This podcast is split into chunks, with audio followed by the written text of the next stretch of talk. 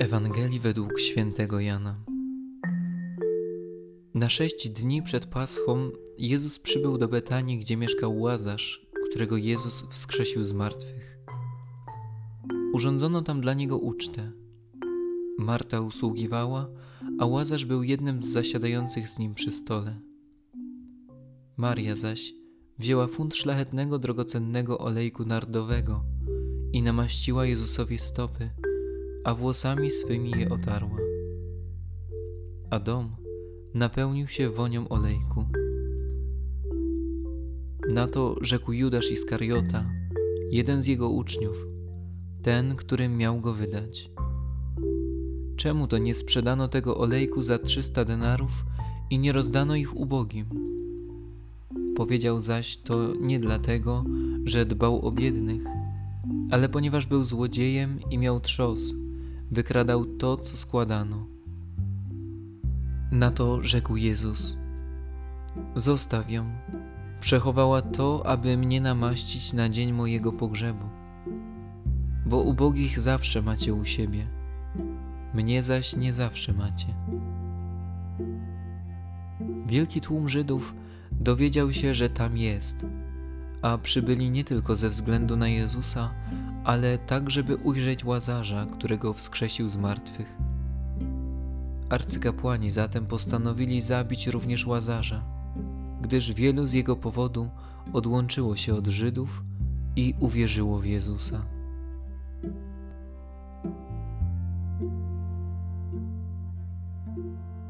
W odsłuchanej Ewangelii Pan Jezus przybył do swojego przyjaciela Łazarza w Betanii, niedaleko Jerozolimy niedługo przed swoją męką i śmiercią.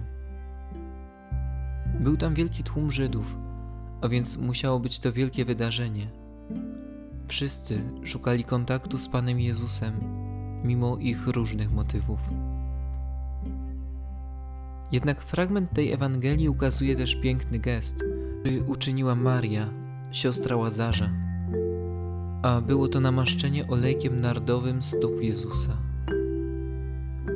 Jej czyste serce i kobieca intuicja skłoniły ją do tego, jakby wiedziała, że te boskie stopy kończą już swoją podróż na tym świecie. Spracowane stopy Zbawiciela chodziły po ludzkich drogach przez 33 lata, a to wszystko po to, żebyśmy i my również mogli podążać za Nim do domu Ojca. Ojca, o którym tak wiele razy mówił przez trzy lata. I przy całej tej prozaicznej sytuacji odzywa się głos jednego z apostołów, Judasza. Potępia on czyn Marii, orzekając, że jest to marnotrawstwo pieniędzy, które można byłoby wydać na pomoc dla ubogich. Był to głos Judasza, który jako społeczny obrońca jest pełen pretensji. Słyszał, jak Pan Jezus mówił w kazaniu na górze: Błogosławieni ubodzy. A teraz co z nimi? Czy nie pamięta już biedy, jaką widzieli w Galilei albo slumsy Jerozolimy? Mówi jakby do Pana Jezusa: Gdzie jest Twoja miłość do biednych? Pan Jezus odpowiada w Ewangelii Świętego Jana: Ubogich zawsze macie u siebie mnie zaś nie zawsze. Olejek był wart 300 denarów. Judasz znał cenę wszystkiego, ale nie znał prawdziwych wartości. Niestety wiemy, jak to się skończyło. Pan Jezus nie wybrał Judasza, by był zdrajcą. Wybrał go, by był apostołem. Dlaczego Judasz upadł?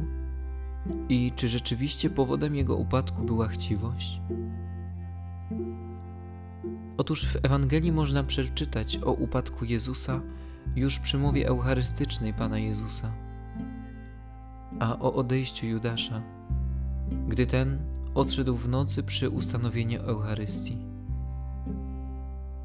Na to rzekł do nich Jezus: Czyż nie wybrałem was dwunastu? a jeden z was jest diabłem. mówił zaś o Judaszu, synu Szymona Iskarioty.